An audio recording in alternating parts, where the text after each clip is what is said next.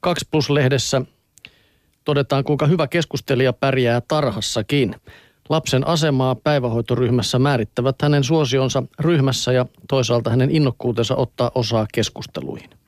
Kasvatustieteen tohtori Mari Vuorisalo tutki tuoretta väitöskirjansa varten kuusivuotiaiden osallistumista esiopetusryhmänsä toimintaan. Hän huomasi, että vaikka päiväkoteja pidetään toiminnan paikkoina, niin keskustelut ovat kuitenkin päiväkodissa yksi tärkeimmistä vaikuttamisen kanavista.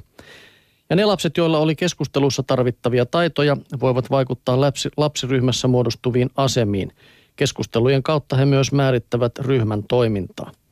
Lasten osallistumismahdollisuudet arjessa ovat erilaisia, mikä voi myös eriarvoistaa lapsia, Mari Vuorisalo kuvaa. Kun lapsi on saanut päiväkotiryhmässä tietyn aseman, muut odottavat hänen myös käyttäytyvän sen mukaan. Lapsen saama asema päiväkotiryhmässä voi siirtyä hänen mukanaan kouluun ja mahdollisesti jopa aikuisuuteen saakka. On siksi tärkeää kiinnittää huomiota siihen, miten lasten osallistuminen päiväkodissa toteutuu, Vuorisalo toteaa. Päiväkotien vilpitön tavoite on tarjota kaikille lapsille tasa-arvoiset mahdollisuudet osallistua toimintaan. Arkeen muodostuneet käytännöt voivat kuitenkin olla eriarvoistavia, vaikka ne nopeassa tarkastelussa näyttäisivät tasapuolisilta. Että sellaista vaikeaa se on heti alusta On. asti. Saman tien joutuu taistelemaan paikastaan. Niin, onko se sitten, eikö ne hiljaiset ihmiset sitten, että eikö niistä sitten mukamassa olisi, olisi sitten mihinkään? No, Että jos pitäisi niin kuin aina pystyä keskustelemaan. niin. Hm. On se väärin. Maailmassa on virhe taas. Niin, ja tai, että onko ne nyt sitten sen, tar- tä- tästä vähän saan sen käsityksen, niin kuin, että sitten jos ei olisi kovasti äänessä, niin olisi jotenkin huonompi tai onnettomampi ihminen, mutta eihän se välttämättä niin ole lainkaan. Ei, mi- minne, kat- niinku minne keskittynyt katosi se vanha sanonta, hiljaiset maan perivät No niin. vaan. Näin no. No mennään sitten Geolehden pariin. Siinä päätoimittaja Katriina Palonärhinen kysyy, että pysähdytkö joskus hämmästelemään, kuinka onnekas olet elämäsi varrella ollut, mutta oivaltanut onnesi paljon myöhemmin? Minulle kävi niin viime toukokuussa elämän bonuspisteitä ropisi niskaani osallistuessani alakoulun luokkakokoukseen. Lähes kaikki oppilaat olivat tulleet paikalle harvinaiseen tapaamiseen. Tiemme olivat eronneet kuudennella luokalla vuonna 1977, mutta sitä ennen yhteistä taivalta oli ehtinyt kertyä kuusi vuotta. Olimme siis kasvaneet seitsemänvuotiaista lapsista 12-vuotiaiksi nuoriksi. Vaihe on tärkeä elämässä, vaikka se jättää vielä kauaksi kypsästä aikuisesta. Istuessani illalla hyvässä seurassa huomasin, etten ollut lapsena tajunnut, kuinka onnekas olin ollut. Luokkamme oli täynnä upeita ja huumorintajuisia tyyppejä, nyt jo keski-ikäistyneitä pohjalaisia naisia ja miehiä. Teimme retkiä ja järjestimme juhlia. Viihdyin luokalla toki aina, mutta tarvittiin yli 30 vuotta, että ymmärsin, kuinka suuri merkitys hyvällä luokkahengellä ja hyvillä tovereilla oli ollut minulle lapsuudestani. Bonuspisteiden aiheita kertyi ihmiselle paljon aikaisemminkin jo vauvana. Niitä kertyy kosketuksista ja kokemuksista, äidin suukottelusta, isän sylistä, hoitajan lohduttavista sanoista.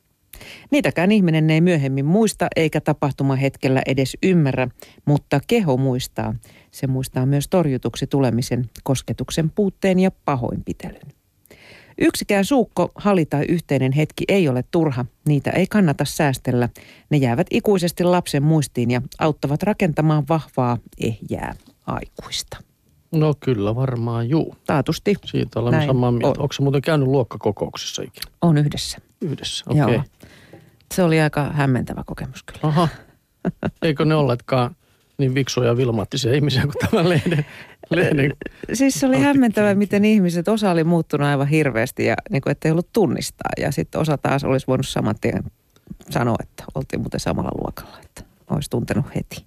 Se voi olla vähän järkyttävää. Mä en ole kertaakaan käynyt ja mä luulen, että se kyllä vähän jää siihen sitten, koska sitten ei niin kuin... Nyt voisi olla Jo, vähän, jotkut on sanonut, että, että tuota, se on jännä, että kun on, on luokassa näitä valtasuhteita, niin miten ne niin kuin heräävät uudestaan henkiin tällaisissa luokkakokouksissa. Että, että välittömästi ne samat tunteet saattaa pulpahtaa pintaan, mitä oli jo silloin kouluaikoina. En sitten tiedä, mulle ei käynyt näin kyllä. Niin kuin yhden illan aikana. Niin. Ja tietysti sitten jonkun juoman avituksellakin sitten voi. No ei, varmasti juu, siitä saa Niin. kuule oikein lisäpotkua siihen. Mutta mulla, mulla on kyllä semmoinen kronikka esimerkiksi, mi- mikä tehtiin niin kuin viimeisellä lukioluokalla, missä on kaikista kuvat ja neljän luokan kuvat ja tekstit niistä. Ja aina välillä mä oon sen lukenut läpi ja sit mulla on aina semmoinen tunne, niin kuin mä olisin käynyt luokkakokouksessa. Se on ollut ihan miellyttävää ja se riittää. Kotisohvalta Se luokkakokoukseen. riittää, Aivan niin. mahtavaa. Se on siinä. Kuulostaa hyvältä. Punaviinin kanssa tämäkin on No, tehty. taatusti niin. voi Se kuvitella. on siinä. Mitäs Joo, otetaan, vielä? otetaanko vielä kodin kuvalehdestä tämmöinen kysymys, että jos on saanut lahja, josta ei välitä, niin tarvitseeko se pitää har, hampaat irvessä vai voiko sen antaa vaikkapa niin kuin jollekin toiselle Voi antaa. tällä lailla? Sun, sun mielestä voi? Juu, juu, juu, kiertoon vaan. Okei, tässä oli tämmöisiä mielipiteitä kuin, että turhaa kamaa on muutenkin kaikki nurkat täynnä, joten en halua säilyttää sellaista, josta en pidä. Ja jos tietää jonkun toisen ilahtuvan siitä, ilman muuta silloin lahja kiertoon. Mm. Ja sitten tämmöinenkin näkökulma on, että kotini ei ole kuin sisustuslehdissä, mutta haluan silti, että se on oman näköiseni. Jokin seinävaate ei vaan kuulu minun kotiini. Kirpputorilla tavara menee hyvään tarkoitukseen. No se on ehkä sitten vähän, kirpputorille on vähän eri asia kuin, että jos sen antaa eteenpäin, niin ei nyt ainakaan sitten ihan samaan ihmispiiriin kuuluvalle ehkä, Niin, aivan. ettei se sitten käy ilmi. Niin, että et säkään kuitenkaan varmaan halua sanoa, että annoin sen muuten eteenpäin sen.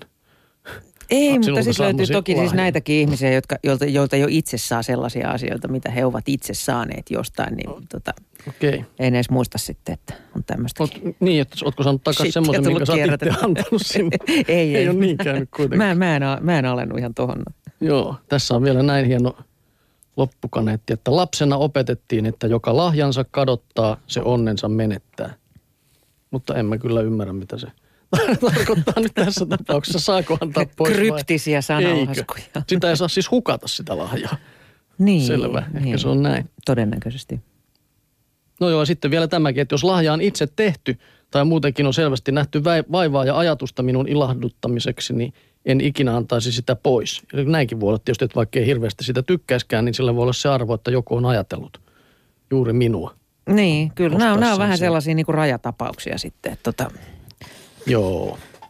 Kyllä nyt ainakin, jos kirjoja saa lahjaksi, niin kyllä mä niitä on ainakin kierrättänyt. En mä antanut kellekään toiselle, mutta siis kun on rajallisesti hyllytilaa, niin, niin kyllä ne on sitten lukemisen jälkeen menneet divariin. Niin. Tai ei divaritkaan enää ota edes kirjoja vastaan, se on vaikeaa nykyään. ei, mutta aika monessa duunipaikassa, niin kuin meilläkin on Niin, no niin, kierrätyspisteitä, niin. mihin ne voi heivata sitten.